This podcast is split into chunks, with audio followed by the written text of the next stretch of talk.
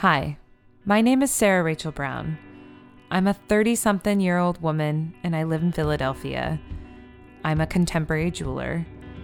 And like many others, I am an artist trying to make a living.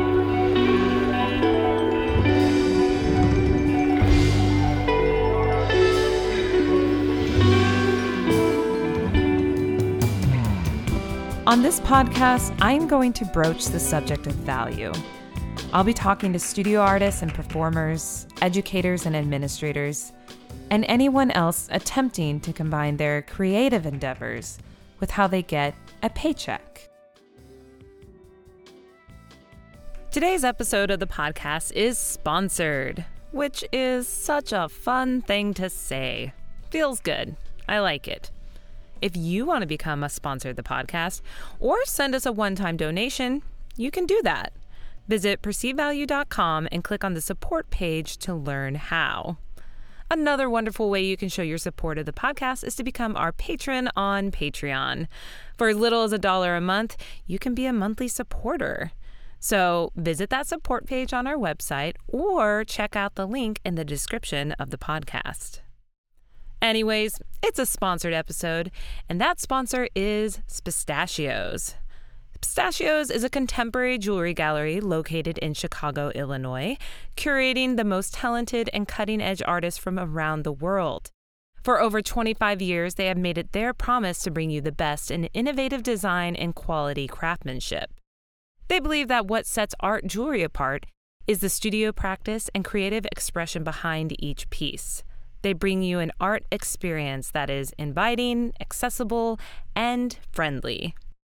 In 2021, Pistachios made the decision to run as a fully virtual gallery, closing the downtown location until a new space will be found. A two person team, Jessica and Isabella run all operations at Pistachios, from exhibition curation to website upkeep to customer relations. They know the attention and care it takes to run a small business. They have two current online exhibitions, Built to Last and Form and Function.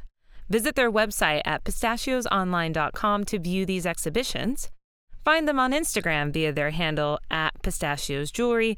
And if you see something you just gotta have, send them an email, slide into their DMs if you want them to do some personal shopping for you. Full transparency here. I've known the owner of Pistachio Gallery for years long before she was connected to pistachios. And so when she reached out to support the podcast, we immediately made a phone date to just catch up. And in the conversation, we of course chatted about our common friends and, you know, the pandemic and how it has affected our personal and professional lives. What I learned is that my friend Jessica Armstrong had navigated the pandemic to the best of her ability with her business. But alas, she had to close her brick and mortar location in downtown Chicago. And to help her get back on track and to reopen a new location, she's currently in the process of trying to get a grant through the COVID Rescue Fund. The more she told me about it, the more I knew I wanted to have her on the podcast. So here we are. But before we get to the interview, I want to share what the COVID Rescue Fund is and how you listeners, yes, you, can show your support for this contemporary jewelry gallery. The COVID Rescue Fund awards grants up to $100,000 based on a monthly vote and the finances of the business that the applicant lost. Grants are awarded monthly. To maximize a business's chance of getting the grant, they need as many people to vote on their behalf as possible. Now, as this podcast is being released, I am very excited to announce that the voting for the month of May is closed, and Pistachios is one of the businesses that will be awarded a grant. What they need now is donations, because the grant matches the money the small business is able to secure, whether that be through loans or, you guessed it, donations. The minimum amount to give is $5, and you can donate through covidrescuefund.org. This is linked in the description of the podcast. And I just want to take a brief pause and acknowledge that yes, there are many causes to support at this time. And if you can't swing five bucks, it's totally understandable. But if you can, that would mean so much to this contemporary art jewelry gallery. So, please welcome today's guest, Jessica Armstrong.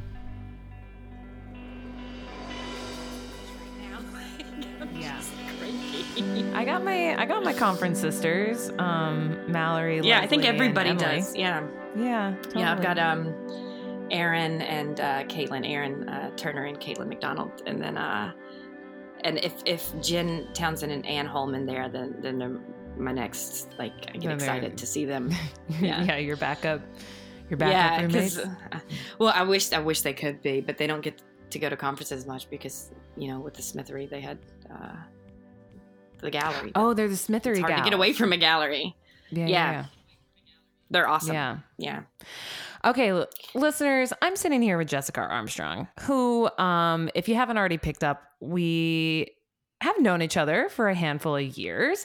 Um, and we're talking about that experience or knowing that within every kind of creative community, right? Glass and ceramics and metals and letterpress, there's always like an annual conference that people kind of gather and get to reconnect, you know? Um, and Jessica and I met in mm, 2010. Was it the 2010 conference? I think it was spring Hmm. of 2011. It was in it was Seattle. Seattle. It was my Um, first I year had- of grad school. So yeah. Oh wow! And I had been making Yeah. jewelry less than six months, and it just happened to be that the jeweler that was I was working with um, had a free ticket to a conference, and she's like, "You should go to this if you're going to get into jewelry. You'll want to go to this thing." Um, I just remember feeling so uncomfortable and out of place, and we met because one of my friends from home was going to Edinboro, where you were in grad school. Yeah, Angie. Angie. She's Angie my girl. She's my best friend there. We were Yeah. um, trouble. So and she connected me and she's like i was like i don't know anybody here and she's like i have a friend that's going to be there you guys should meet up and i remember we had pizza and robert thomas mullen was there and i was like wow Oh, i yeah. made two friends success um it was good. I mean, I think because I think first conferences, especially Snag, is so intimidating. Oh my god! I mean, that first conference was so scary, and you're just like, oh, yeah I i, mean talk- any oh. experience like that you know it's like going to your first munich jewelry week going to your first gas conference like all those things um, you just got to find like one or two people yeah, to like create a little pod and like in a little safe zone and then you're good to go I, I mean, but in reality, I think everybody's a little. I don't know if insecure is the right word, but a little on like nervous at first, and then yeah you just kind of ease right in, and even if it takes a day, but hey, to all you like undergrads, grad students, the first time, don't be so nervous. Just go up and talk to people. We love it. yeah Everybody Yeah, loves each other in- there. everybody's in the same boat so miss jessica i'm very excited to have you on the po- podcast um Ah, I'm super pumped. Thank you for having listeners, we recently reconnected because Jessica, I mean, not reconnected. We've always been connected, but you've been busy the last couple of years. you've been I don't think I've talked to distracted. anybody. Uh, Um, there are people here in Chicago that I don't even think know that I moved back because I just haven't done anything but work. yeah, yeah, yeah, yeah. And we're gonna get to that. We're gonna talk about that work you've been Yeah. doing. Um, and thank you for reaching out and being a sponsor of the podcast. Oh. Um, My pleasure. and when I started talking to you mo- more about the sponsorship, you kind of let me in on this opportunity that you were chasing after. Um, and I thought that this interview would be a great opportunity to kind of, you know, help each other out. You reached out to sponsor me, and I Yeah. could get, you know, I have a platform. Why not give it to somebody who needs it? So um, we're I going to talk it. I about think that all that stuff You've today. been crushing it. Yeah, you- you're killing it. It Aw. makes me so happy, especially from knowing at the very beginning, you know, like you said, you had just been making Mm. jewelry from six months to where you are now. It's like, I'm so happy for you. Like you've just Aw. killed it. Thanks. So, Jessica, we're will you describe to everybody what your current job is? What are you doing? Yeah, um, I uh, currently own Pistachios uh, Jewelry and Objects Gallery in Chicago. Um, we've I took over in August uh, 2010 from the founder. Um, Mhm. So I think I've held like just about every single role that the gallery has. I um, had started as a part timer, uh, Mhm. then worked my ranks my way up the ranks. Uh, I became manager, and um, then owner. And as owner, I continued to be the manager, uh, the Mhm. sales, the cleaning lady. Uh, you, you- you name it, um, I did it, and um, I still, I think, in my head had that like part-time mentality Yeah. and the buyer and the director and the curator. So it's been it's been crazy and um, a wild few years to say the so least. that's wild. Um, I I first found out. I first learned about pistachios. Well, I mean, I had known about it. If you listen, if anybody listened to my previous episode with Sienna Patti, also gallerist, a good one. Yeah. Um, good one. I, you know, we touch on the fact that there's not that many galleries that focus on selling contemporary jewelry or art jewelry. You know, there's plenty of fine jewelry galleries, but Mhm. to represent the artists that are making work that is contemporary art jewelry, I mean, there's so many ways to describe it. Um, not a lot. So, uh, I first found out or experienced pistachios when I went to SOFA, Sculptural Objects Functional Art in Chicago. Oh, really? Is that when you? Oh, Yeah. cool. yeah. And the then you asked for a job? no, no, no uh, I did not ask for a job then um, at all. Uh, yeah, you're in grad I- school. Yeah. What was I- the name of the previous owner? She was this beautiful woman. I just Jan remember Woolley. looking Yeah. Very beautiful, very intimidating looking. I don't think I ever. Oh, very her. intimidating. Yeah, but she's Mhm. as intimidating as she is. Uh, she is a teddy bear. Uh, I Oh, think yeah. deep down. I mean, like she's very serious, and, and I remember as a part timer, uh, the first time I made her laugh, and I felt very accomplished. Oh like, yeah, you cracked Like. I was like, I was like, yes, I made Jan laugh. I'm awesome. because And it was not easy. yeah, and how long? So she started pistachios. Yes, yeah. So she's a founder. Um, she how started. long did she I don't, have it? I'm not sure the year. I, I cannot remember the year off the top of my head, and that's something I know I should. I should just. You should know. No, then whatever. Who cares? Like twenty Yeah. years, ten Uh, years. How old is that? oh, no. That uh, pistachios now. Uh, we were in the downtown location, the 55 East Grand, for 24 years, uh, and Oh, then wow. she had a couple previous locations. I think it's about 28 years old now, okay, so it's Yeah, so- established. Yeah. that's a well-aged wine. Oh yeah, it's been around. We have um, clientele that still come in, call, and be like, "I've been shopping with you since you all were on Delaware." And like, I'd never got to see the Delaware store. I don't know what part of like you know what part it was in. I mean, I know where Delaware is compared to Grand, Yeah. but like In what Chicago. storefront it held. Yeah, so downtown Chicago. mm-hmm. Yeah, so Hmm. And it's so funny because I saw you at a conference, guys, true to form, saw her at another conference in Chicago. Um, and I just remember you being like, Oh, I own pistachios now. And I was like, I was like, what are you talking about? No, you don't. This like beautiful tall woman does. And um it's I was just like, oh, okay. And immediately I was like, wow, you must have grown up overnight because it's just kind of like this like huge thing to take on. And I was immediately just like, oh my God, my friend Jessica like owns this like significant gallery in Chicago. Holy crap. Um I guess yeah, growing up overnight is definitely one way of putting it. It's, one way to describe it. Mm-hmm. it's definitely Okay, a good so- way to. Let's give listeners insight. I mean, I love the fact that you started out as a part timer there and kind of worked your way up and um, somehow now own it. Um, let's talk about how you even came to be working at a jewelry store. Um, Yeah. Where are you from? Oh, I know where you're from, but you tell everybody where you're from. Well, I'm from Kentucky. Um, I'm sure the accent are. will come in and out um, throughout this conversation. Uh, I have not lived in Kentucky for quite some while. I did for a small stint, but um, I, you know, it's it's not as thick as it used to be.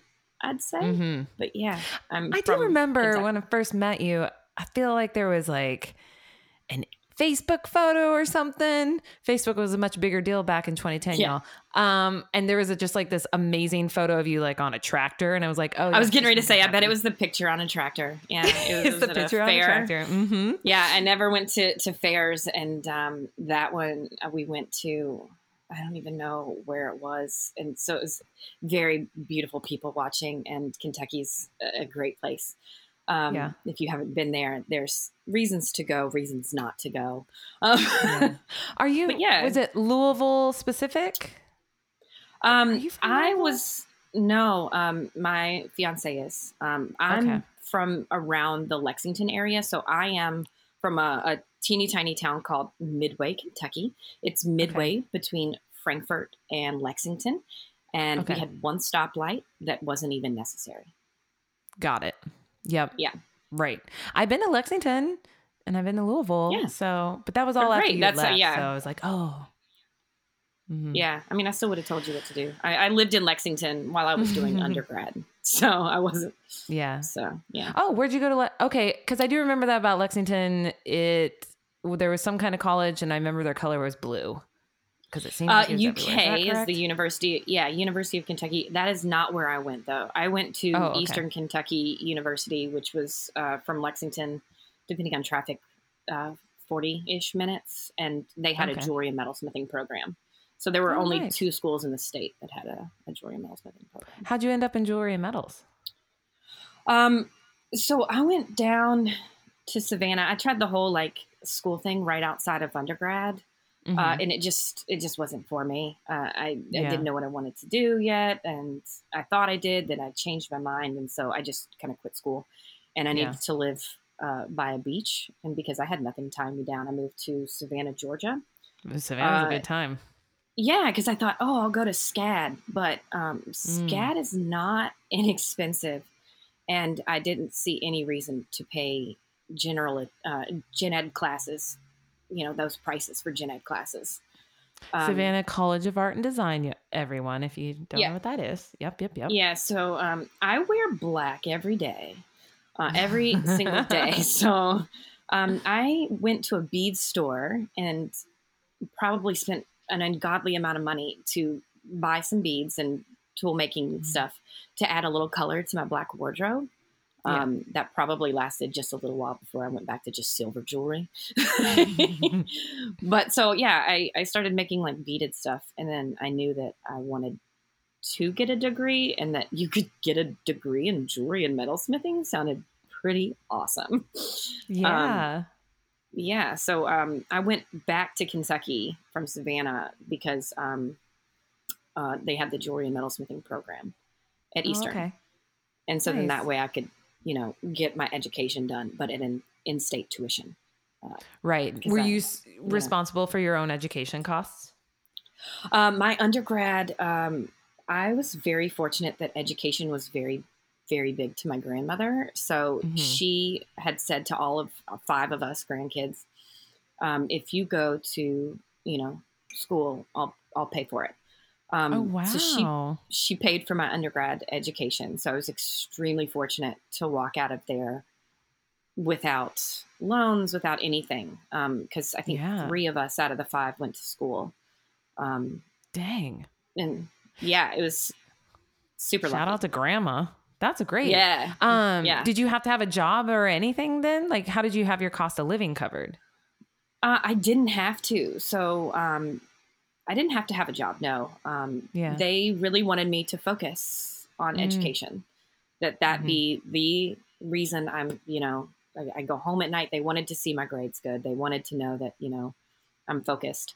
Um, I think in my third year, so my- I had three and four years. I did get out in five. It's just that I had put two semesters under my belt when I was 18 and 19.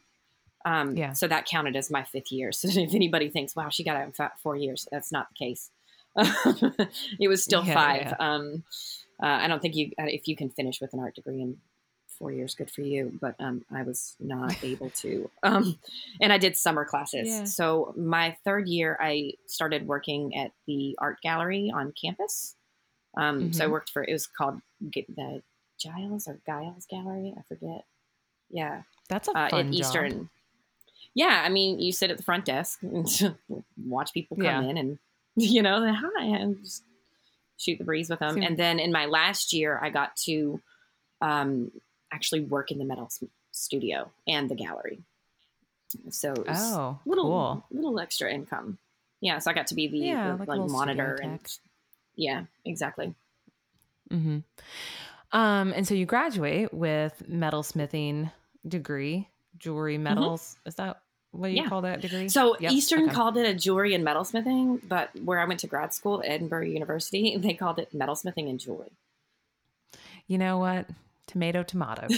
there you go. Yeah, so I just say jewelry and metalsmithing. It's so much easier on an application, or you know, Yeah. you, like turn stuff into people Yeah. for bios. Um, so you graduate. Congratulations. And what did you do right after you graduated? Uh, so I realized. So when I went into undergrad, it I, I just went in with this attitude of I just want to make jewelry. Like I didn't understand the art aspect. Don't just we wanted to make all? jewelry. and and I remember, and I I love my undergrad professor. Um, she's one of my great friends now. We turned into such good friends. Who Uh, is it? Felicia Szorad. Felicia Szorad. Hmm. So she's I uh, at Eastern. She's great. She uh, masters at like ECU. Great enamelist. Um, I love her family. You know, all around, Mm. all around good people. Um, so I had really, really bad craftsmanship in undergrad. Um, Mhm. It was just, you know, solder pits because I, I don't know. It just didn't come to me. The art aspect didn't come to me. Everything needed to be wearable. And then Yeah. in the last like year and a half, it like clicked. Like, oh, Mhm. this is what art jewelry is, you know? Um, yeah. and I wasn't finished. So I knew that I needed to go on. So I went on to grad school because I told myself I just want to graduate undergrad or uh, grad school by the time I'm 30. If I can just finish when I'm 30, Yeah. because I started later. How know, old were you when? to Oh, how old were you? I was when you 27. graduated undergrad. 27? Yeah. So I think You I went back when I was like 23 ish. I like, I mean, I think I talk about this, but you know, education's not linear for a lot of people. And I think we don't give enough credit to those who are willing to acknowledge that and take that space when they need it, right? Like, good Yeah. for you for knowing that you didn't really have much direction. You you went right after high school, like your society tells us we have to, and then you took some time I hated went it. back. I didn't want to. Yeah, mom sometimes I think me. it's far more productive to take a break, you know? And it doesn't it mean was. you're I mean, never like, not gonna go. Yeah. yeah. And I think it's, I found what I wanted to do. yeah. So yeah, so um, I knew that I wanted to go on to grad school so I could actually figure out this this field and, and what's Mhm. what it's all about. What I just got my degree in. Uh, so Yeah. I went on to grad school to Edinboro University of Pennsylvania. Why'd uh, you and I go studied there? Under.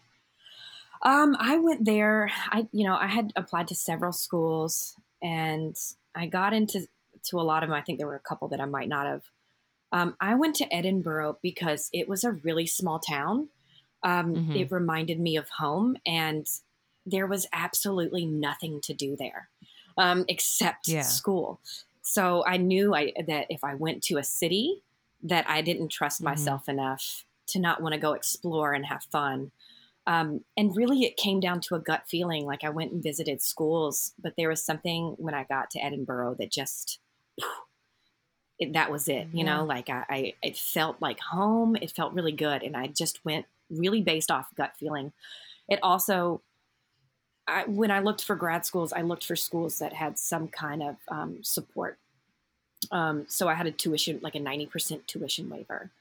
Um, Oh. So, okay. yeah, That's nice. A couple others, yeah. When I a couple other schools that I got into, I said to them, you know, like, hey, I've I've been offered a tuition waiver from from Edinboro, and I remember one point blank said, well, then have fun, like because they couldn't give me anything, Okay. and um, Wait and a I was Why like, are you calling it a tuition waiver versus a scholarship? Is that a different thing?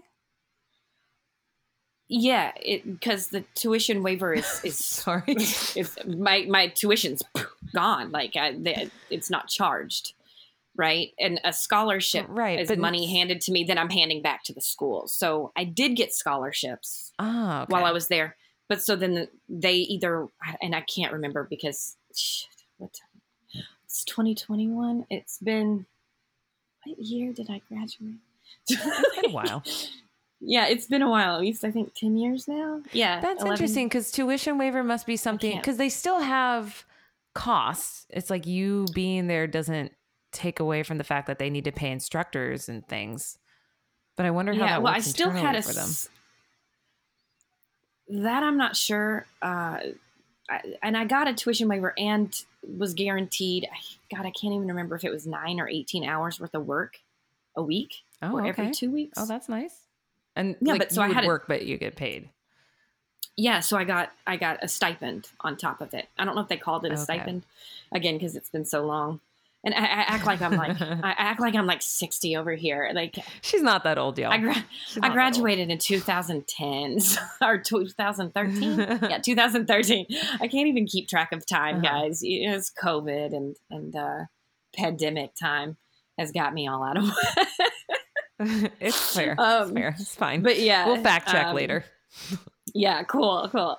Um, but yeah, so we got I got stipend, I got tuition waiver, and then I, I you know I applied for different scholarships on top of it. Um, Mhm. So those scholarships would then feed into that like 10 10ish percent that I had to pay to the Yeah. school. And then I took out um I took out uh, student loans to live on top of So that. do you when you finished school, do you remember how much in loans you owed? I think I owed like because I was not the smartest person on this tuition waiver because I had never had Yeah. student loans. So the first semester they gave me a very small amount and then I realized you could apply for more. Oh, it's Oh, like free more money, but it's not. Yeah, right. So I was like, oh, Yeah. I'm going to take out the max amount, which was just. Did I need to use that to to go out? And probably not. Like, but I, I Yeah. bought my supplies. Uh, Edinboro was a Mhm. college town, so rent wasn't necessarily the cheapest. It's not obviously like city living, but um, Yeah. to me at the time it was it was a decent amount of money. Um, so I think I owed like forty ish, forty ish Okay. thousand, which you know Mhm. was just on like living, um, and I mean, yeah. Yeah. That makes sense. and I'm not judging you over percent. here. I would have probably done the same thing. But I, and that's with like interest, you know, like by the time I finally got it paid, like interest kicked in and stuff. So oh, are have you paid off your student loans? I have, yeah. So uh, well, Oh, I've got loans, yeah, loan that I like because I wanted, I wanted the, um, I didn't want the interest to accumulate. Yeah, that's smart. So we just kind of took the money out of um, any funds that I had been maybe like given as a, as a kid, like that was supposed to be growth, maybe like retirement. They probably thought I just took anything out and, and just kind of threw it that way. Um, yeah.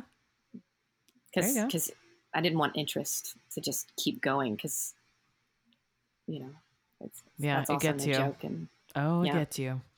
So, how long is were you at Edinboro? Uh, two years, three years? What what kind of program? three years yeah I chose a three year program because again I knew that I really needed all that time to to hone in on on all Yeah. what I needed to learn because I still don't think I was there I don't think that I was necessarily there until maybe like end of my second year where I felt Yeah. uh, confident again because I think going into grad school out of out of my school from Kentucky, I felt very confident. Um, Mhm. But then going in, Edinboro is an amazing program. The undergrads were doing amazing work. There's a lot And of rock was in- stars that have come out of there. Oh, it was intimidating, like going into Edinboro, you know, because Who's there? here I was Cappy? coming. Cappy Counard and Sue Amendolara, just beasts. Um, they're Sue is so great. Oh, Oh, man. both of them. Like we joked that they were mom and dad. You know, like like Yeah. you've got one that's like a little harder, and then Sue who's really soft. But Cappy, you know, will tell you like it is. And and I love a person that will come in and tell me this is not good. Ugh, Like, I God, love a that. person like that. Yeah, and and Cappy was pregnant my first semester, and um, she came back my second semester, and we flip flopped people Mhm. and and I loved Sue. Like I'm like, oh, Sue, she's amazing. Like you know, she's so sweet, so nice. Like and Nurturing. And her work is, God, so good. Like both of them, they're they're just really they are rock stars in themselves.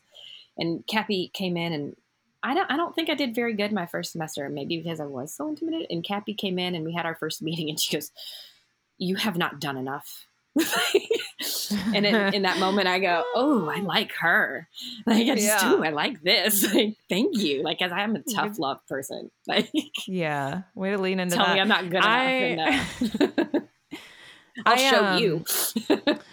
I don't teach much well, I teach a lot, but I don't t- actually teach like metalsmithing a lot um, because mm-hmm. I found that like I love teaching professional development, but when it yeah. comes to teaching some, uh, like a room full of people watching me solder a bezel, I just hate it. Hate the experience. Um, and I, when I was a resident in Arrowmont, they have you teach workshops, and yeah.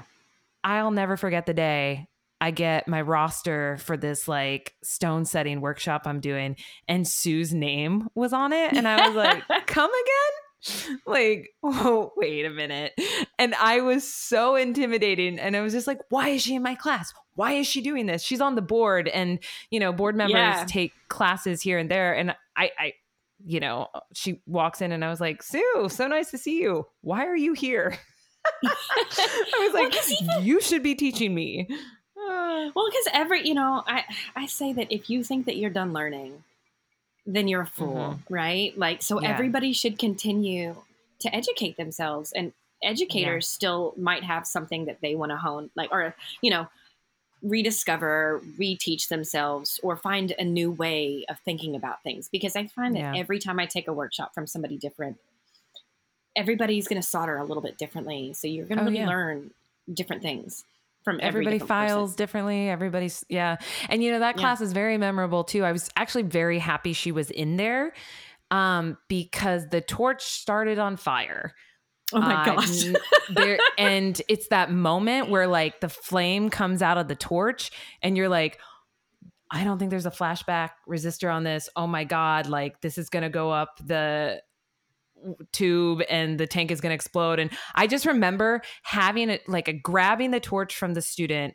putting it in my hand and it's on fire and me like looking at a student and was like fire extinguisher and her extinguishing this on fire torch in my hand and oh Sue oh was gosh. there and she kind of talked me off the ledge because I was like so shook by it. But she's like, Yeah, you handled that really well. And I was like, Thank you, Sue. Um, that was our experience we got off track. Yeah. But anyways, you know what? I do love I love talking to people and asking them about their I mean, they're their professors, but they're their mentors. Like these people yeah. imprint on you not to have oh, yeah. a Twilight reference. Um, I but, have not watched the Twilight series. Sorry, that that's oh, from okay. Well, you obviously have not lived in the Pacific Northwest, people. Um, I no, love the Twilight. I tried to watch movies. like the. I can't. I can't. No shame. no shame. I watched them annually. No shame. Read the books too. Okay, we're we're floating again away from the topic, but the thing is, is like I love watching people interviewing people and seeing them just like come alive when you ask about their professors and then getting that moment where they get they like get to gush about them because everybody has that like or most oh, people oh, yeah. do it's unfortunate if people don't get that relationship but yeah. Yeah i, I think i've been happy yeah and then and again i've mentioned felicia too so i feel like in terms of undergrad and grad i, I don't think i could have gotten better um, mentors uh, teachers friends. Mm-hmm out of it. You yeah. know, like when we get to see each other at conferences or the occasional, maybe once a year phone call because we're all so busy. Um, yeah. Yeah, I'm, I'm super fortunate and I, I love all three of them. I, I, I, think that I've been fortunate even for the workshops I've taken. And um, oh, yeah. Love the, to like the, really the, like click with your yeah. instructors. Yeah. Yeah. I've had oh, some yeah. really great workshops. Yeah. I mean, Raissa, oh my God I just remembered Raissa Bump texted me like three days ago and I need to text her back. I hope she listens to this. I'm so sorry. But that's the thing with her. It's like I took a two week class with her at Penland and we yeah. had in like we just bonded so hard. Oh my God, I love you, Raissa. I will text you back. Um but I know what you're saying. Yeah, there's like so many yeah. of those people. Yeah, it's a good thing. Okay, so you finish, Cappy pushes you. Mm-hmm. What do you do after grad school? Um, so I my last year of grad school, I think I applied to every residency and every teaching position I possibly could.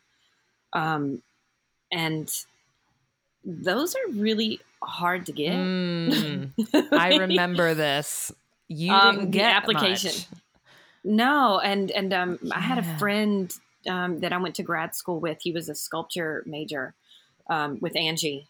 Um, Yeah. And he had gone to Millersville University of Pennsylvania, which is uh, right outside of Lancaster. And he said, you know, Mm-hmm. they have this residency program that hasn't been um, hasn't been tapped into for a while. You should uh, you should apply for it. Um, so I was like, I don't know, I don't know, because it was a very, it was unpaid. It was, it was two Yeah. semesters, and then I was like, you know what? Yeah, I'm going to go. So I contacted Becky McDonough um, and said, hey, I would really love to come for this residency. Applied for it. Um, got it. I don't know if there were other applicants or if it was just by default. I'll take it regardless. Who cares? You got it, girl. yeah, It's yours. yeah. So I, I moved Huh. to Lancaster, Lancaster, Pennsylvania. Been um, there. and yeah, it's good food. Um, cute little town. Yeah. Um, yeah, and so I moved in with my friend Jason, my friend Caitlin, and Jason's uh, girlfriend at the time, Ashley, uh, who now actually teaches in Philadelphia Moore College, I think. Um, and Oh, we lived in a really nice row house, and so I did that uh, for the first two semesters right out of grad school. So right out of grad school, I went to Arrowmont for a, s- Yeah. a month to do um, an Mhm. assistantship, um, which was Yeah. really fun. I probably had way too much fun while I was doing it. I but- feel like we overlap somewhere here though, because I remember I was already at Penland or something, but I remember connecting with you and you having like you talking to me about this, where you're like, I've gotten a lot of rejections. yeah, it when that happened? happens. And I yeah, just, that was. I, yeah, it was the summer outside of grad school. So I had gone to Mhm. Arrowmont, or so I had gone to the beach with my family um, Yeah. in North Carolina, and then so I came and stayed a night with you in Penland on my way to That's Arrowmont. Mm-hmm. Yeah, Yep. I let you And so crash I- with me. came and yeah, it was a very very fun night. The only night I've ever spent at Penland, so sadly. Um, yeah, there was a party. still to this day. Yeah, it was fun, and we went laid in a field with fireflies. It was super fun. Had a great time. Oh my gosh! You, yeah, we, I did. I did show you a good time that night. I'm gonna, Yeah, I'm it just was- gonna toot my own horn. It was a, it was a Um, good one. But I don't think you know. I think a, a common theme that people love to talk about is like rejections are important, and they are important. Yeah. But I just remember having like a really great conversation with you because I was like, Jessica, you're so damn talented. You've worked so hard. Just sometimes it just like doesn't work out, and like I think that's really. I love that it No. didn't like stop your momentum. You just kept going. And, and you know, I I think that I've really over the years been able to handle rejection a little bit. You know, at the very Yeah. beginning, the sting of a rejection is so hard, Oh yeah, Um, don't feel good. and you know, whether it be a show, whether it be a job, whatever. Um, But Mhm. I think that finally, you know, I've been able to learn and that maybe that wasn't it whether it, be the Mhm. show i look at i look at the work that goes into that show and i go you know what my work didn't fit with that after all so i see Yeah. why i didn't get in uh, the job i'm Mhm. like oh well i don't know that process as well you know and that person that got the job probably better for it um, i didn't get the residency maybe that group of people in that residency maybe meshed better together at that time. Oh well, yeah, because it's a group dynamic thing. That's always important to remember. It's not about you; Yeah, it's about what, how the group will fit. Yeah. Yeah, and, and I know that in, in maybe in that group setting at the time I was maybe a bit much. Um, I think I know what we're talking about. Um. so okay, so you go to Millersville. How do you get to Chicago? Because I remember yeah, seeing So you in while- Chicago a few times. yeah. So when um, I was at Millersville, I, I played the whole "let's apply to everything all over again" game. Oh, Uh, I applied to all game. the teaching, all the residencies, all the assistantships, all the you know, because I think that you go into grad school thinking, okay, I'm going to grad school, I'm going to be a teacher. Oh yeah. I don't think that if you are one of the, I'm going to do some air quotes now because I love my She's air right quoting. Oh, thank you. Thank you for thinking of the listeners. you know, Mhm, Yeah. Um, I'm going to be a teacher. Like this, this is it. Like I'm going to get to be a teacher. Like only a handful of these people get into that teaching field, and Yeah. then they just keep getting the jobs. And and good for those that are. So if, if anybody that has that teaching job and has gone from job to job, I, I commend you. Good for you. You know, but Yeah. every school is very lucky to have you because you obviously know what you're doing. Um, uh, and I think I'm I'm good at teaching, but I know that there are people that are better out there. Yeah. You know, like I'm not. I don't raise. You know, I don't Fair chase. enough. You know, uh, I don't know CAD programs, so Mm-hmm. I'm not. You know, and I think that I've come to that conclusion. Um, but so yeah. Anyway, off topic. Um, I did the whole applying game, and I applied to Lillstreet, um, Lillstreet Art Mm. Center here in Chicago, um, and I got the interview, which was just super exciting. So Pam Robinson, hey Pam, um, Hey, again another mentor. I've been again fortunate. Like she was awesome. She she we FaceTimed uh, and we did the interview process, and I got it. Um, Yeah. So I moved to Chicago after after moving, or you know, after Millersville, uh, doing to do another residency. Yeah. And And what is the little Chicago. street? I um I visited you while you were there. I was like on Yeah. a road trip with my then boyfriend. And Yeah. uh, I remember meeting up with you there, and you were so great. You showed me everything about it. It was really cool to see. Give us the stats on that because that's still a residency. I've had other guests Yeah. on um, Au- Aurélie, Aurélie Mhm. Guillaume. Yeah, I think Ugh. she got it maybe like two years Yeah. after, year. Does it pay that. well? Because you're in Chicago. It's got to pay something. Ooh, decent. I mean, give you? okay. I can't, again, I can't remember what the stipend was. It was definitely n- not enough to 100% live just off that stipend. Right. Um, so Okay. while I was there, uh, and you have to monitor and do all that. So while I did that particular residency, I also taught classes. So you could teach up to, Mm. I think, five classes. But the kicker is you have to be running classes that people want to take. You have to be in there talking to people and being on the ground level for people to want to take the class with you. You got to work it. Yeah.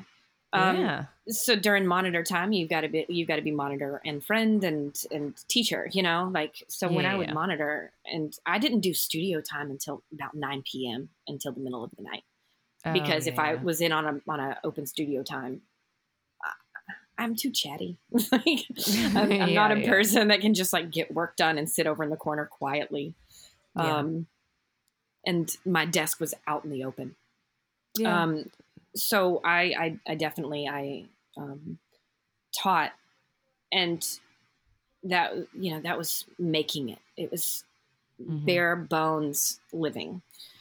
Um, that right there. Um, so How long were you at Lillstreet? um, so I moved there. I think it was September 2014. Um, and my residency ended at the end of August uh, 2015. But I stayed in, um, stayed there teaching, um, teaching classes, uh, and then uh, found my side hustles where you know to make the extra money. So I think at one point I Is this where you start working for. Pistachio?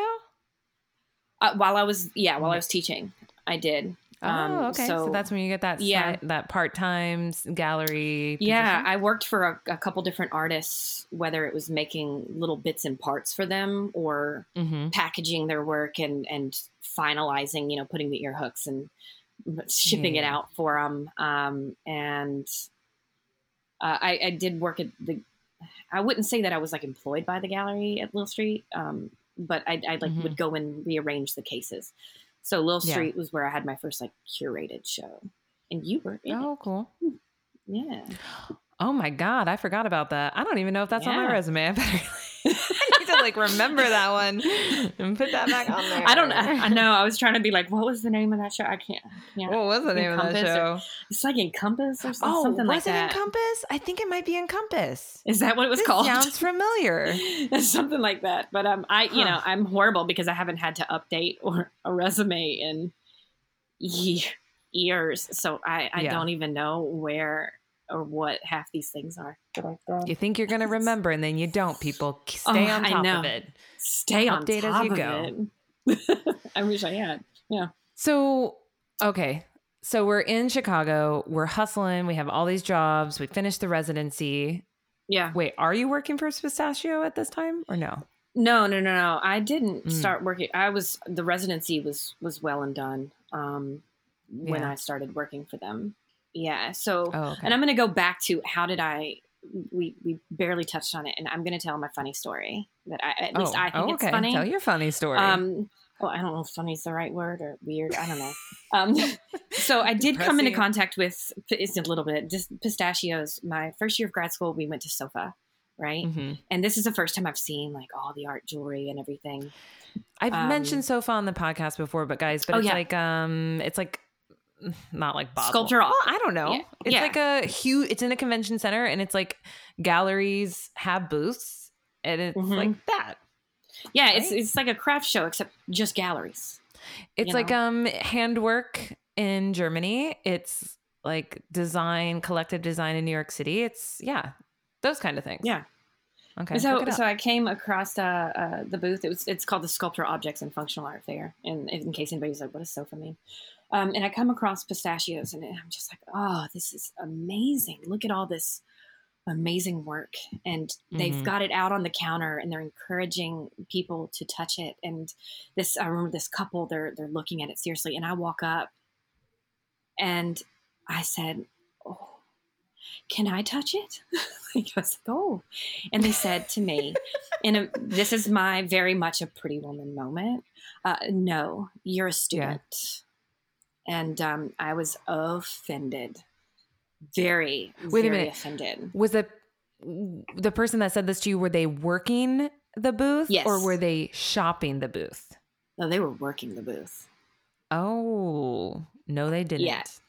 Yeah, so I was offended, was and um, and I, I was, I was, I was just, I thought that that was so wrong because how dare you? You don't know who I am. You don't know what I might become. Um, Yeah. and even though my work wasn't there, uh, I was, I think I was confident enough that I said, they're going to want me one day, and I'm going to say no to them. and it's going to feel good and i'm going to boycott this place forever fast forward i'm in chicago and i need work I need a job. i need a job and um, i had already been back to pistachios a couple times um, because i mean you have to it's it's art jewelry Yeah. place like There's the not city, many so- art jewelry galleries in the world, people. Yeah, and and the work there is phenomenal. So uh, the job comes up. Uh, sorry, I've got. I don't know how to turn that off if my phone's kicking in. making Um, noises. That's fine. Yeah. All right. Cool. I don't know if you guys can hear it. Sorry. Uh, Mm. And and uh, I applied, and I applied. I guess a day or two too late, and and the the job was already filled. So the next time it came up, um, that I was informed like, hey, you know, it's open. So I, I got the application in like that day. Um, Yeah. Had my interviews, got the job as a part timer. Nice. Um, yeah, and so it was two, three days a week. I got really and just like really in the gallery, just selling work, like just being present and helping Yeah. people shop. I was yeah, I was sales. Um, I uh, did a lot of dusting. Uh, I got really good at cleaning jewelry. Uh, Nice. All good skills. Um, and the location is like, it's been, it was pretty prime, right? It was right Oh, yeah. downtown. Yeah. yeah. it was it was downtown um, in River North, um, which is yeah, every little, Chicago has like neighborhood like pockets and everything. So everywhere's Yeah. got like a little name.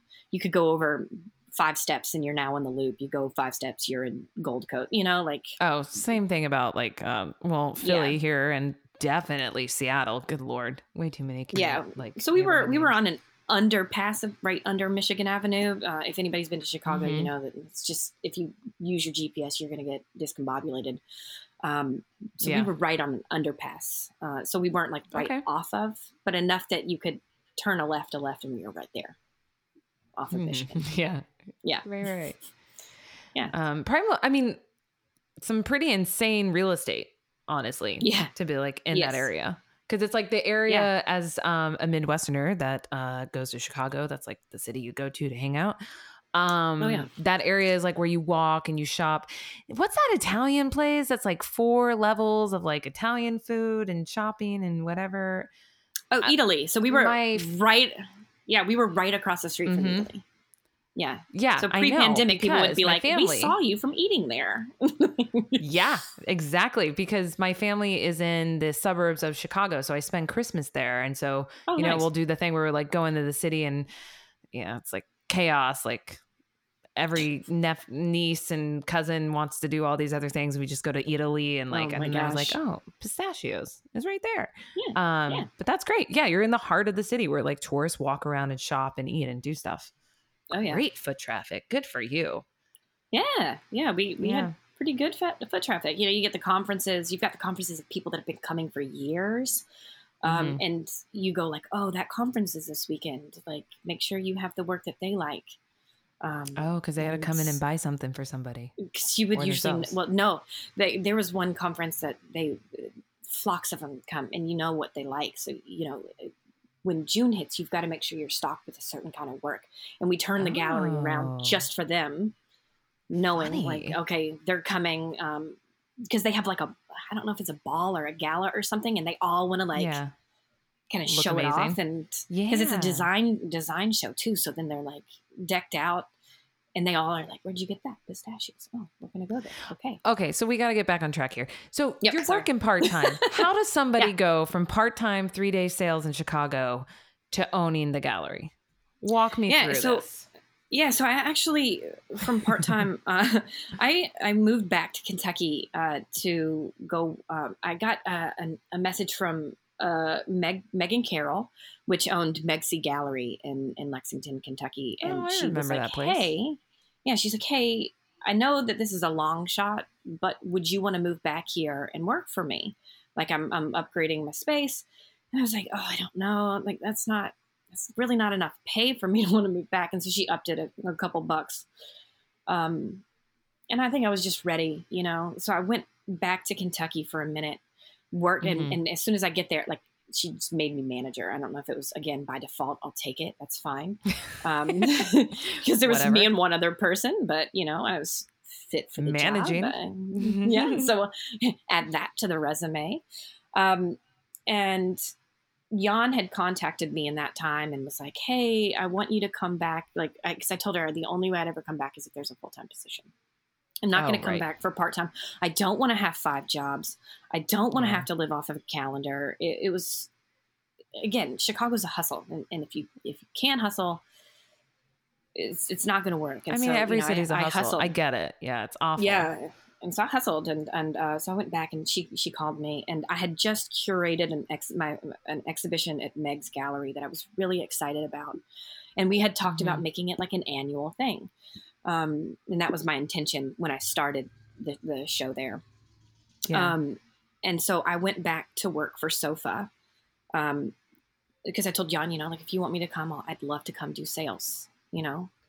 Uh, so I went shows back to Sofa every year, guys, and that's Yeah. like yeah. that's intense. It's like five days, or you know, it's long days. It's like Oh, it's 12, long days. 14 hour days. Yeah, and you need Yeah. extra help around that time. Yeah, and people that know know what they're they're talking about and are, comfortable talking Mhm. about it. Because I mean, I think starting in the gallery, you know, a piece that's five hundred dollars. Like I don't come from money. I don't come from that. You know, so like selling a five hundred dollar piece, let alone a two thousand dollar piece, was very intimidating. Yeah. Um, but by the time I left, like I remember the first time, like I sold a Pat Flynn, and um, you've interviewed Viviana uh, Langhoff, Mhm. so she was my manager Yeah. uh, at Pistachios at the time, and uh, Oh, that's she right. Yeah, yeah. she came in like Jan came in and was like Jessica sold her first Pat Flynn, and Jan was like double thumbs up, like hey, you know, like Yeah. very Fonzie, like yeah. Uh, yeah. so I got confident at that point selling Mhm. higher end pieces. Um, so by the time Sofa rolled around, you know, and I'm in Kentucky, I was like, hey, you know, I'll, I'll come back. Um, so we, she and I had spoken at that point, you know, a couple times about, you know, about me coming back. And I've Mhm. told her again, I'll only come back if it's full time. So I'll Yeah. only do it if it's full time. So at the end of Sofa, um, she said, meet with me on Monday before you leave. So I went and met with Mhm. her, and we went. Um, we oh, Nordstrom's was right above us, like a Nordstrom kind of like seated area. So we went up, and she was like, "I'd like you to come back and work for me, which I was expecting her to do, which I was expecting to counteroffer with only if you make me your manager. And Yeah. I said that, and she said, "Hold on," because she wanted to ask him, like, "I want to make you my manager," and I was like, "All right, cool." like, so you guys were both like, wait, I want to be the manager. Yeah, you can come back if you're the manager. yeah, exactly. So um, I walked out of there just like elated. I went back to Kentucky um, to finish out like my few months, and and um, I loved Meg. And I, Meg, if you're listening, I still love you. Don't don't think I don't. Um, I loved working for her, and I loved working with her, um, which Yeah. was important. Um, so the day that I told her that I was moving back to Chicago, I bawled. I just cried because I felt bad it because it's wasn't a small business, you know. And I think coming across an employee that cares, like really cares, and and that's I'm I'm passionate for who I work for, you know, wherever. And if I if I'm not passionate, I probably won't work for you. um, Yeah. So I moved on back to Chicago to manage the gallery. And Nice. that's how I, you know, went from part time to manager. Heck yeah. How long were you manager?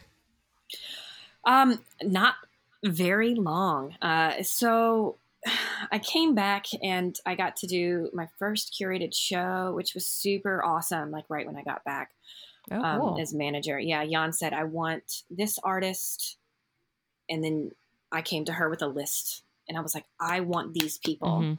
And so um, the first show was called Open Windows. She wanted Ashka Dymel because she had a new bo- body of work. And this is where I brought in Heather Guidero and Raissa um, for my very first exhibition at Pistachios as curator. Um, Mm. And about a month at, so I moved back in February uh, 2018. And Mhm. she started a 25th anniversary sale in March. I, I don't know what part of March of 2018.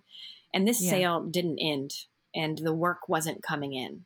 So I had moved back to Chicago for this position, you know, which Yeah. is scary in itself, you know, from one that you like to another one. And it just all of a sudden became apparent like, I think this place is going to close. like, Really? I had known- like, how could you tell? Just because the sale just kept going? it kept going, no work was coming in. And that was oh, very so she wasn't like bringing in. Oh, yeah, that's no, a sign. there was there was no new work coming, and we were taking things out of drawers and uh, um that we probably wouldn't have put on the floor originally. She was trying to you sell know? off her inventory. Yeah, you saw. It's it. exactly what was happening, and so and and I remember a couple of the people that I worked with had kind of casually mentioned it or something, except that I did not want to believe it because I had just moved back from Kentucky. Um, oh, good lord. Yeah, that's stressful. and and and not only was I moving from Kentucky, but I was I had talked my boyfriend at the time, which is now my fiance, into moving with me. Oh, yeah, that's a whole other thing on top of that. Yeah, yeah, yeah. Yeah, so not like I uprooted him from his jobs to come here, you know, because we were in love and um I wanted him to be with me. So Well, I I um yeah, so I I finally got up the courage because I knew that she wanted to retire years prior, but I had signed a two years con two year contract coming Okay. back as manager. So I didn't think that this was going to happen. Oh, good for you Right getting there. a two year contract, by the way. Yeah. So so I Nice. thought, you know, all right, I'm moving back. I've got two years, and then I can I can worry at year one, and I can play the application game if I, if I have to. Yeah. And honestly, coming back, I knew that she had wanted to retire, so I was going to approach her at year one, saying, "Hey, I want to be vetted in. Like I want to be. I want to take this over." You know. Yeah. So I went back with the Oh. intention. All right, I think that I'm going to approach her if she's if she really is truly ready to retire. uh, I'm gonna Mhm. I'm gonna go for it. Um, but so I I think it was like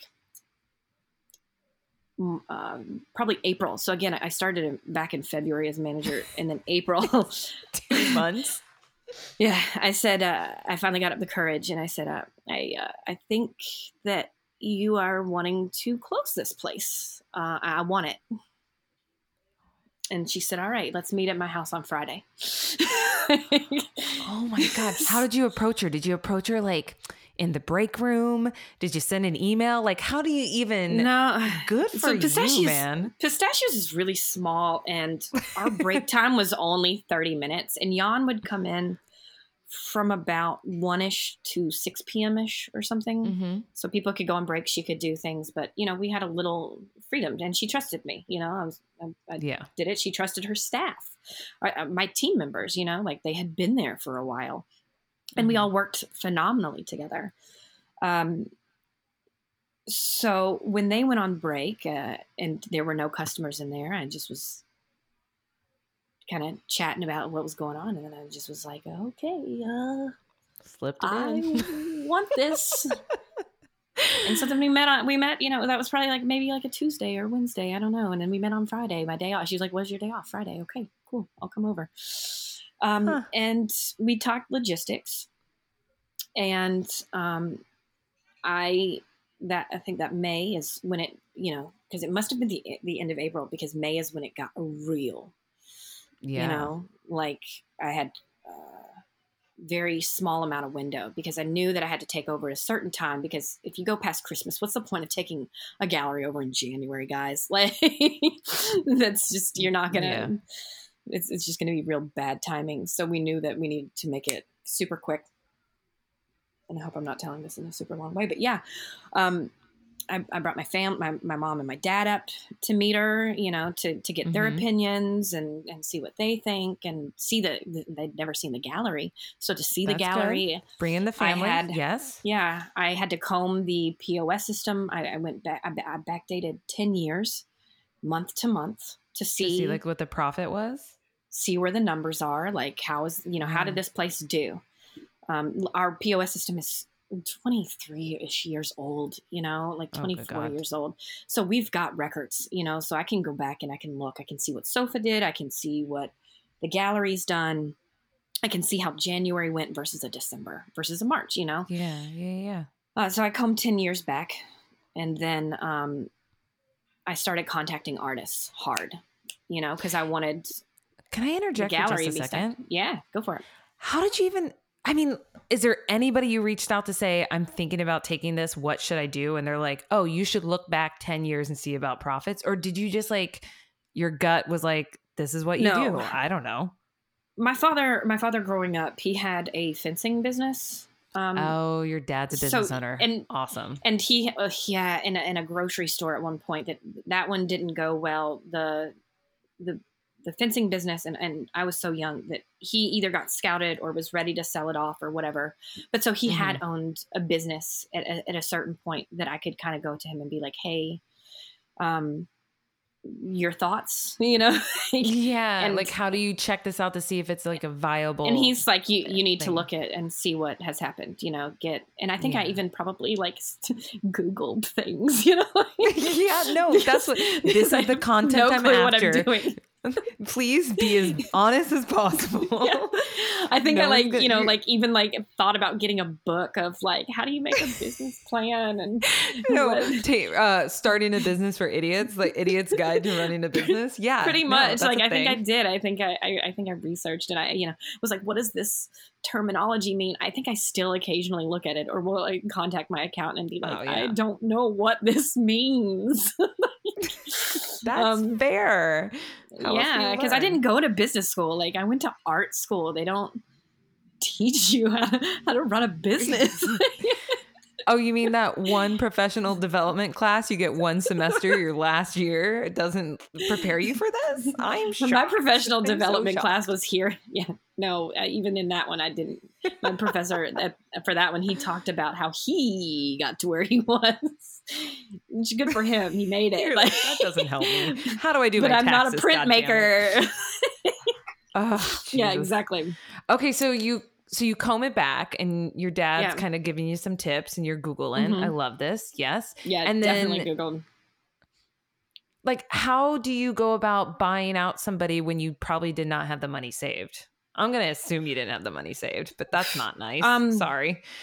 that's no that's okay um I mean, you're hustling between multiple jobs, so I'm assuming you like yeah i actually am uh, i'm a person i'm really really good at saving money that is Oh, one thing i have done since i was a child like when my grandfather would come he'd always give us $20 and i would store it my sister would Nice. spend it you know Mhm.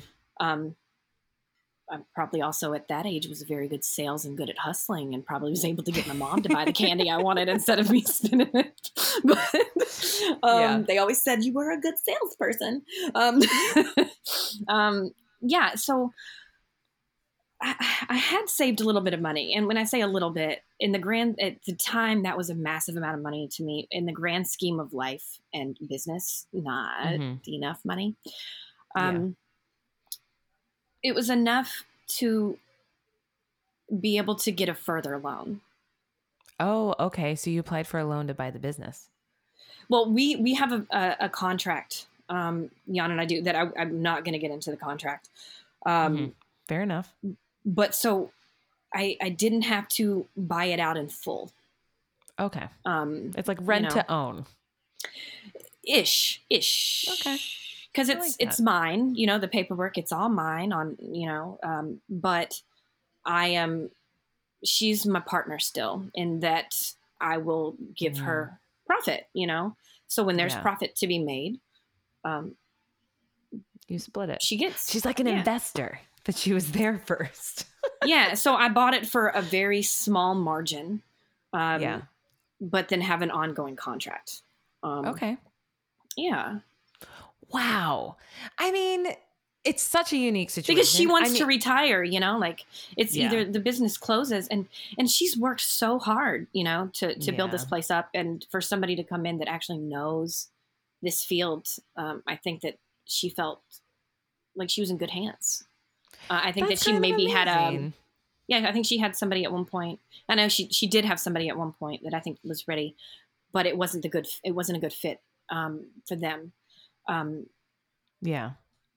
so I think I, you know, and that's how I knew that it was time for her to retire. You know, hmm it, was, it was ready to go. Like um, and and for me, it was Sarah. Like to see these businesses close, especially in our field, is heartbreaking. Like when you see another jewelry gallery, like every single Mhm. time you see it, I think that like I really get emotional for the business even before I took over. Um, Yeah. and so to think that this place, because pistachios really did impact me, even though it was a pretty woman moment on the first encounter, it was also that fir- very first gallery that I had ever come into contact with and was like, holy moly, this is what it looks like in person, not on a page, not on the internet, but like this is what it is. Um, And we said So this earlier. It's like there's not that many. It's like when Velvet Da Vinci closed in the United States, we all Oh, were like, "Ugh," hard. like That one was hard. so hard. Yeah, yeah, There's not a so lot I of wasn't, places like this. and I wasn't going to let that happen. Um, yeah, because Snag you. had Snag had already said that they were coming to Chicago, and I was like, that would just be atrocious to come to Chicago and pistachios not be here. yeah. The art jewelry That- gallery like closed. Oh, yeah, like that. So I knew they were coming. Um, I was on one of the boards, and I was like, I be damned if I'm on this board saying come to Chicago and do this art pro- and this staple that has yeah, filtered so many great artists through it, whether they be employed or just have their work involved. You know, yeah, not gonna close. Like, yeah. Because artists needs these places. You know, it, we need these spaces to sell our work to advocate for us. So they're really important. Okay, so topic at hand. Well, I mean, you are the topic, but there's a bigger topic here that we're going to Yeah. talk about. Because when you reached out, well, first of all, thank you for um, donating to the podcast and supporting us. Yeah. Um, and when I asked you, I was like, okay, well, what do you want the promotion to be, the copy to be? Like, do you just give me a description of the podcast or for the or the gallery or I can write it or etc. And you're like, oh, well, actually, we're in the process of trying to get this grant. And if you could mention it, that'd be really cool and blah, blah, blah. Um, yeah. and then when you gave me more insight, I was like, oh, we should just do a full interview about this because um I want to help you. Uh, I want this Yeah. space to thrive. Um, Thank and you. I think it's important.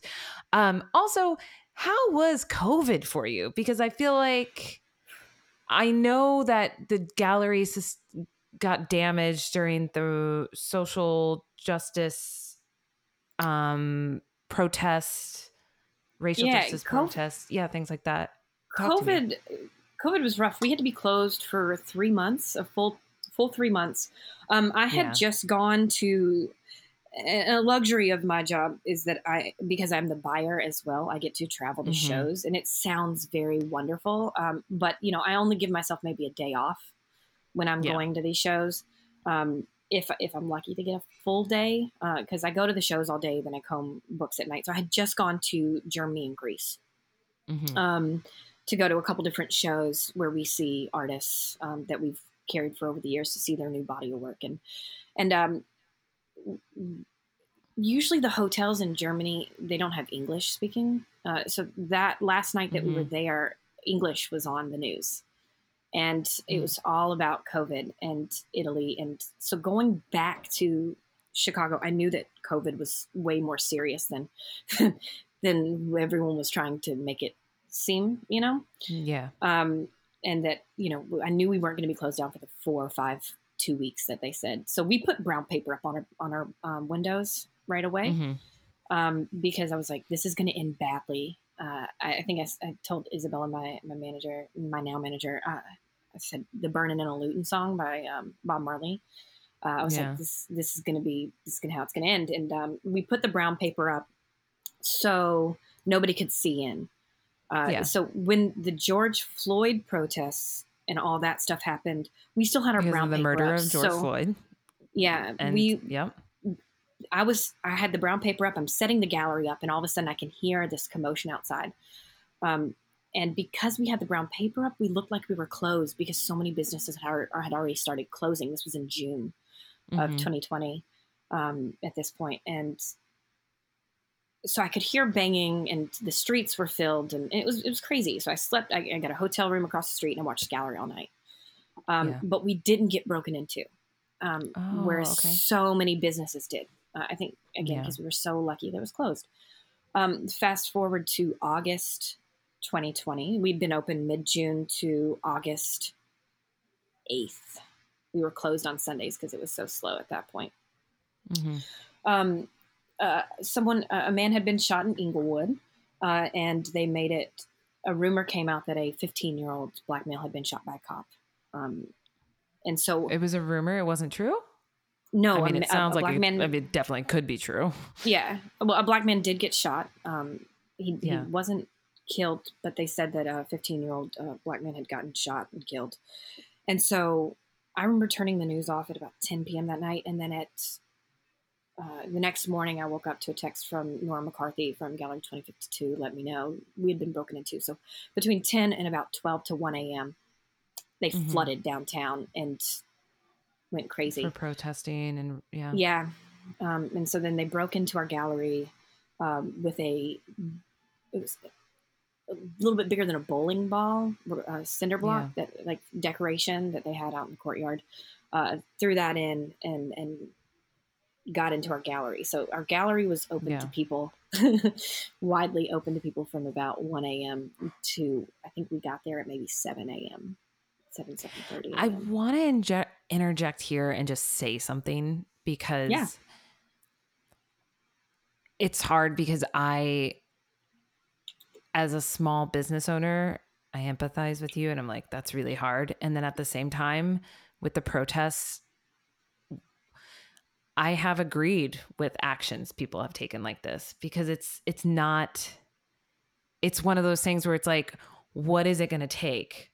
People keep getting Yeah. murdered and i know so many people are like rooting or looting and rioting aren't going to solve anything. And i was like what is? Because people are still getting murdered. You're not listening Yeah. to words. You're not paying attention.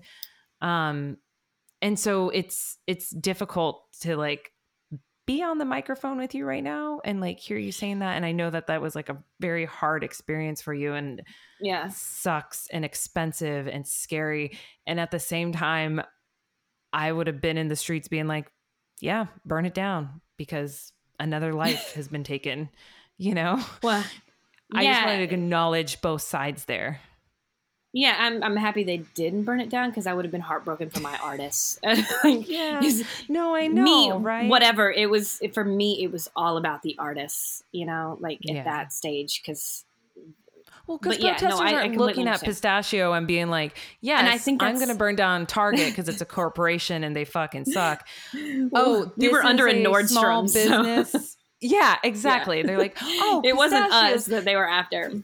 They represent an independent artists. Guys, don't touch this one. You know, it's like it's not. No, and honestly, time, I like really do think because that. we were a small business, and and maybe they recognized it, or maybe it's that they didn't understand our product that yeah. We got did they not steal things? Protesters. Oh, they stole, but they stayed in the in the front half of the gallery. Um, and they and yeah. we had our alarm system when it went off. Finally, like the the heavy part of it going a lot off, like off got it. Like everybody left, but they also yeah. don't really understand the value of these pieces.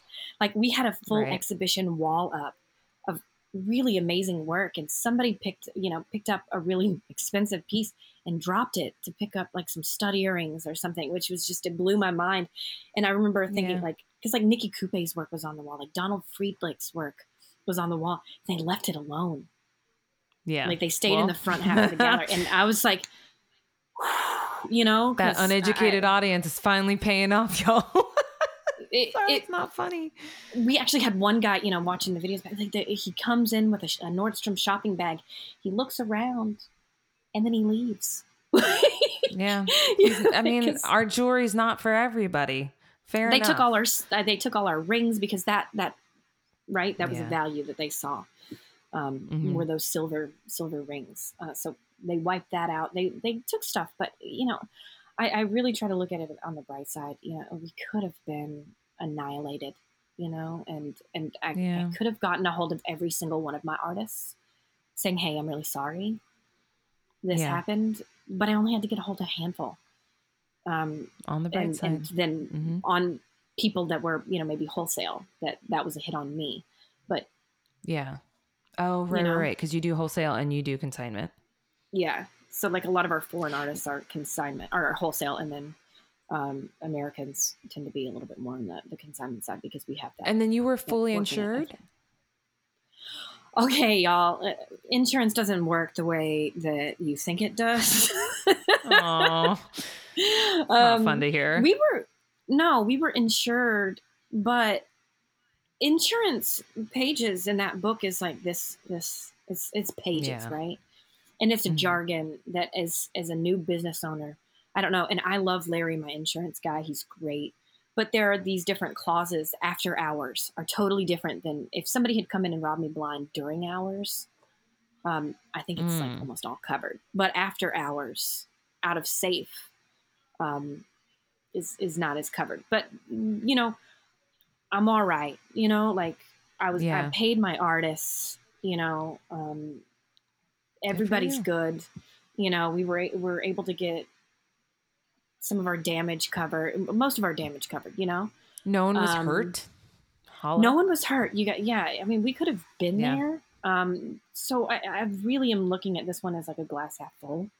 Um, instead of yeah. like the the day of, it was definitely not a glass half full. I cried. I, and you know, I was in panic yeah. mode because uh, I'm like, oh, cancel that. Like they've got our phone and that's on it, and They've got this, yeah. you know, like, so yeah, it happened.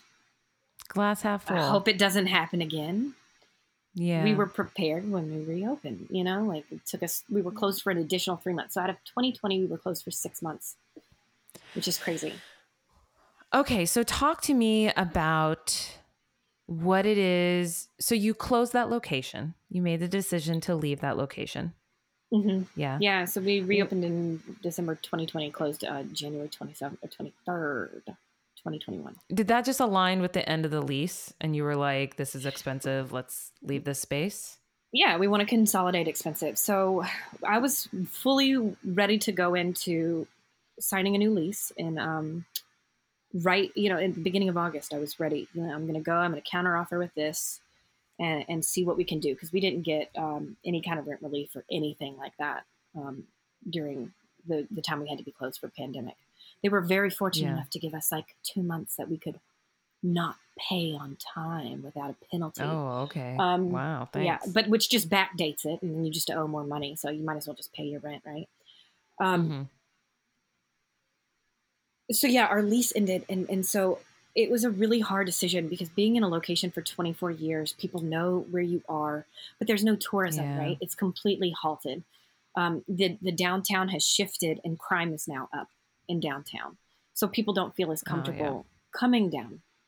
Um, so it's, it's like a ghost town. I mean, like I remember when I went and visited home in Kentucky to, to my family for the first time, being like, it's busier in Lexington, Kentucky than it is in downtown Chicago right now. Um, That's wild. so it was it was weird, yeah. So we we closed, and and I'm like, all right, if if we renew the lease, we're going to close permanently. Like th- this hard work that I've done for two and a half, three years now is done is is pointless. You know, this mm-hmm. this learning, the heartache, the ups and the downs. Because owning a small business, y'all, it's hard.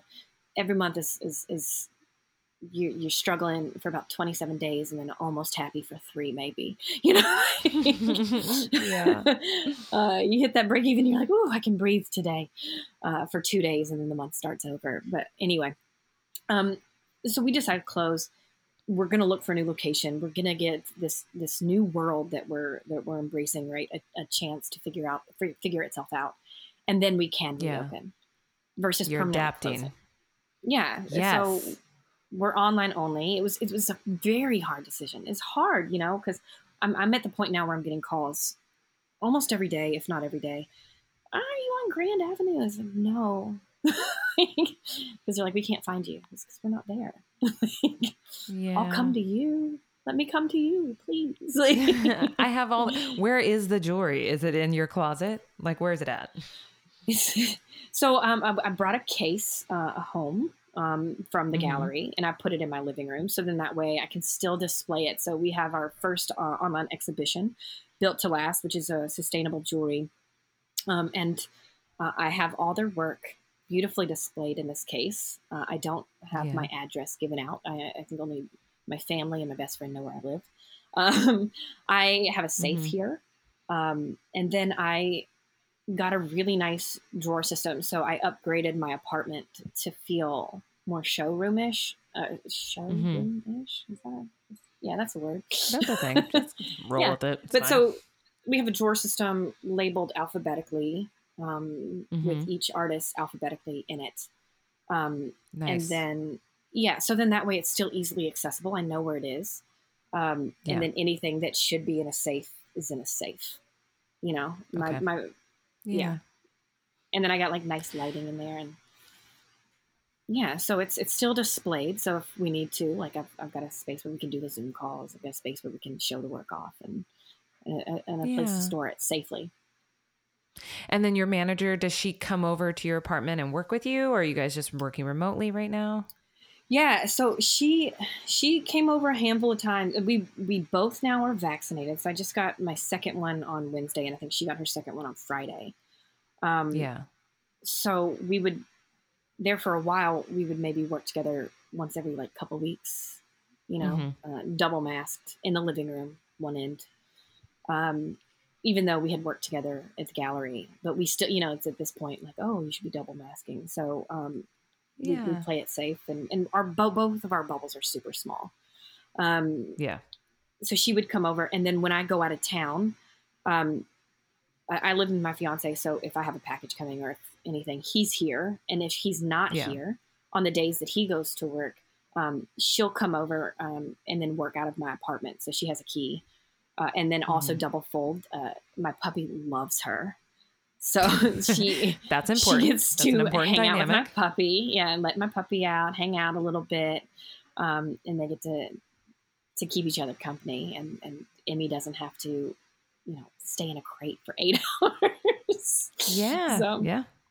Fringe benefits. Yeah, definitely. So, Jessica, tell listeners okay, so Yeah. you had to close down your location on Grand. You are online only. You're still moving forward with exhibitions. You're still making things happen. Um, tell listeners about what's going on. Tell them about this grant. Yeah. So, um, my my best friend here in the city, um, I got a I got a contact or an email or a text from her, and she said, "Hey, this guy is started. Um, this guy I know that has started a, a small business grant that's been affected by uh, if you've been affected by COVID, if your business is actually closed. Can I give him your number?" And so, please, you know, yes, so I would love that. And um, So we jumped on a call probably at like 8 p.m. or something in the middle of the week, and he told me all about this grant. Um, so it's a COVID Rescue Fund um, that he started. So he had two businesses that they also had to close due to the pandemic. So he set out to make sure that he was going to help people that were also impacted and, and, affected. And he started the COVID Rescue Fund. He's not funding himself, but wants to see other businesses funded. Um, wow. Is he based yeah, in so Chicago?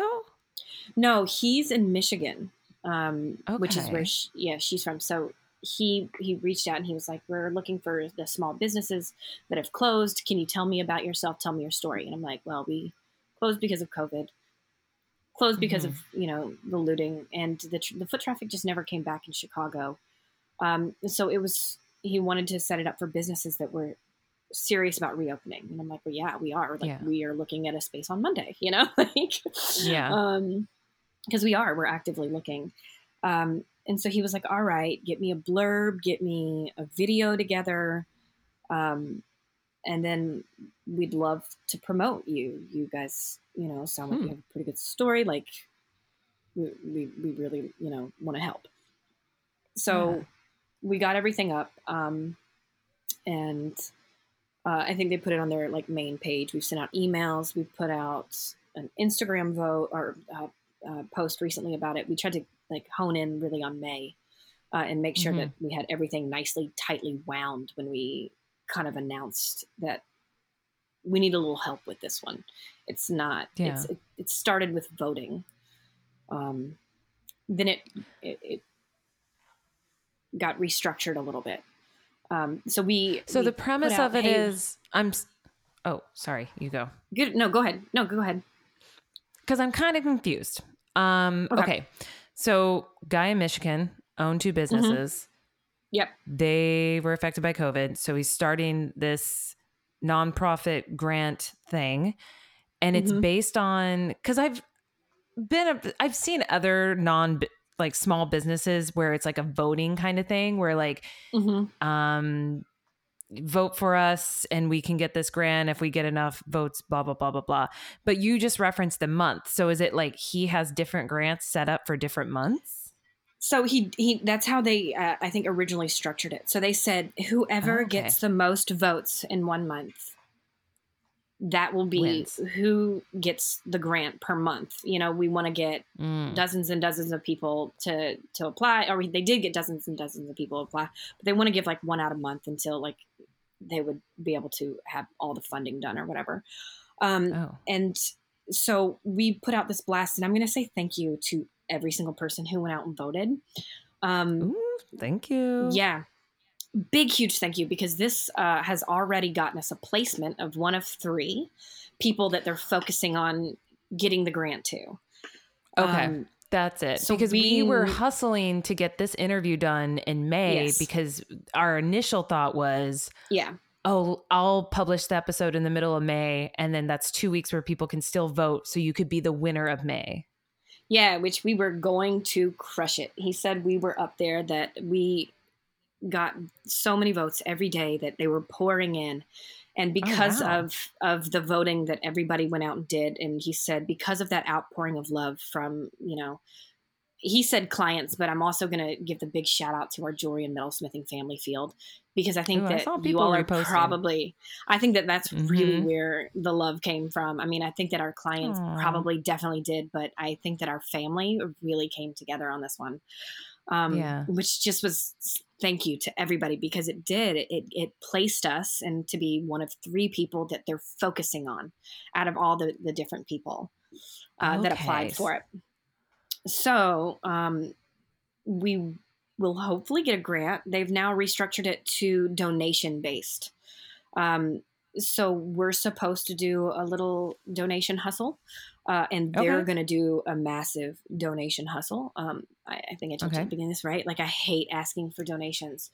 Um, mm, the donating yeah, asking for money's weird. Yep. Mm-hmm. Yeah, it is, and um, it's rough, right? So right now it's going to be yeah. on how much is donated donated on a need need basis. So you can get on the COVID Rescue Fund and directly donate to pistachios they're also Okay. going to be contacting sponsors and donors and then they can either put the money in a fund you know the the, the Yeah. main fund for the three different businesses the, the three main small businesses i'm going to make sure that i really emphasize we're all small businesses that are getting this Yeah. grant um and then they can say hey like pistachios needs this money um um yoga studio really needs this money like whoever you know and then um, Yeah. they can they can kind of allocate those funds for us or those donors can say like if they watch the video like we think pistachios is just awesome those two girls are charming you know They're nice looking. Give them money. Can I ask a question? Because I'm a little confused. yeah yeah. Um, what does the guy that organized all this give? Like, what's the grant actually? Like, what's the amount of money? So it was supposed to be uh, upwards upwards of a hundred thousand dollars. That is already Um, secured. So right now they're the ones that are contacting founders and and Got getting that massive outpour. So now Mhm. it comes down to if somebody donates. I- Like I said, the minimum is three dollars. If somebody Okay. donates three dollars versus a hundred dollars towards pistachios or whatever the, the number they put in, it goes directly to us. So we will automatically get Oh. whatever is donated, and then on top if- of this like baseline grant that he's able to cultivate. yeah. So it's not a. If we get more than that, which he said, if your your people can bring out more than a hundred thousand, I'm not expecting that. I would honestly be happy with anything because this is really Yeah. gonna impact us on opening. Um, hmm you know, or reopening, not just opening, but getting that physical brick and mortar back, which is, you know, you guys know our Yeah, field it's it's super tactile. It's expensive. It's Yeah. tactile. People want to try it on. They want to see it. Um, so they're securing a certain amount, hopefully, right? They've Mhm. got to get the people to want to give the money as well. Um, and then those people can either directly say we want pistachios to have it, or they have like a a, a pot, right? That they're they're putting it in Got it. And then they can throw it in that pot and then they say here we're going to divide it you know um, on a need Yeah. basis so our overhead's pretty high they know that you know so Um, this guy is like the organizer, created this COVID relief, and then to figure out what businesses we're gonna focus on because so many people need help. There's this initial Mm-hmm. like video voting thing that went down. Yeah And you are one of the top businesses that are going to be focused on. And now he's working and hustling to get organizations to donate. And yes those voters and the general public can also donate and this is all going to come together and you're going to get a sum at some point i hope that's exciting yeah, yeah you are. I hope. It's going to happen. So, yeah, we just need to get a, a, a few donations, and again, I hate asking. So, if- I think even like those three dollar donations from people, or the ten dollar, you know, whatever, shows oh it adds up. those those people uh, you know the the group of people at the covid rescue fund i think that that all shows them how much we really do care. And you know we've shown them that we care by the voting. Um so even if you know the minimum of three dollars uh ten dollars whatever you know anybody could give I, I would be super fortunate. And if the vote is all you can give I, again i'm super fortunate like because you guys have gotten me to the next step. So Yeah. um if if there is a three dollars or ten dollars or fifteen whatever you know go on Yeah. to covidrescuefund.org you can watch our video on there. You can vote directly to us in the drop down bar. Um or you can go follow us uh, at pistachios jewelry on instagram and just like some of our posts and and and let our artists know that you love their work you know? Yeah there's i mean whenever i ask i mean jessica yes i the irony is that i created a podcast so i could talk about money and then it's the most awkward thing in the world is asking for Oh, money yeah. um, Yeah. and i'm still not good at it and even when i think about my own patreon or something like that it's like just signing up to donate one dollar a month makes a huge difference because it all adds up yeah Yeah. S- so, Definitely. yeah. I, yeah, I used to think that about serving. Like, if you just give your server one extra dollar, think about it. if everybody gives their server one extra Mhm. dollar, they'd have an even better day. Yeah, it's the same with this. an even better day. And so we're gonna have the links in the description of the podcast and on um, the website, and then of course, you know, on our social media, we're all gonna be pushing for this and letting people know where they can donate. Um, there's a lot of things that need support right now, and Oh, we so understand that. And so that makes it a little awkward too. But it's like, Yeah. who cares, man? this is just another Yeah. one of I mean, things.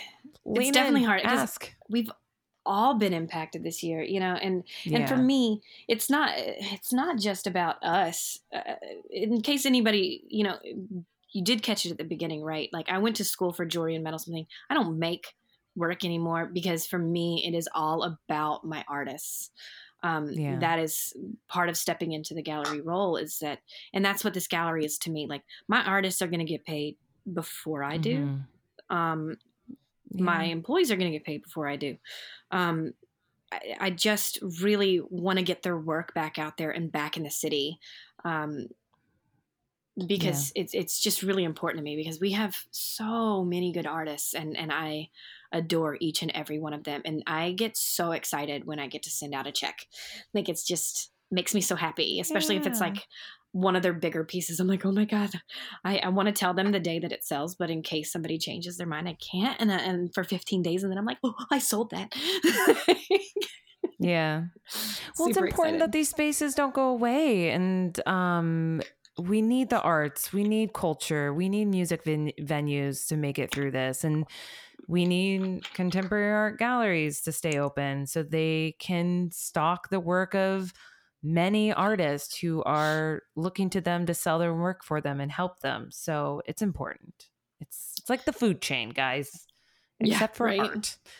Yeah. yeah, Yeah. yeah. I mean, because we're we're still trying to do the online hustle, but like I was saying, it's Mhm. I, you, I'm sure Philadelphia's the same way as Chicago right now. We're itching. I'm sure everywhere is. We're itching to get out. We're, we're wanting to, and I want when everybody can feel confident and comfortable that we can be there for them um, because it's important. It's important to Isabel and I that we we open to. We're artists. We Yeah. love we love working with people, um, being in our field, and and um, we just really want to want to get back out there. Yeah, those physical spaces are important. Ah, Jessica, it has Sarah. been such a wonderful thing to get to catch up with you um, on the podcast. I mean, really, this was great because I just hadn't gotten to talk to you in so long. So, really, this is I like know. two for one here. Um, hey, hey. But I just got to say, like, good on you. You're doing great. What a wild time to be in the first years of running a business. Um, oh, craziest, right? you know What what? time to take if over. you can make it through this, you can make it through anything. Don't worry about it. Ooh, I hope Getting baptized by fire over there. Yeah, That's a good way of putting it. Yes, yeah, Mhm. and and and still liking it is, you know, it, it's been a tough year, but as long as we can come out on top, eventually, you Mhm. know, like it'll, we'll get there, right? All of yeah, us, still liking us, it even everybody. through all this.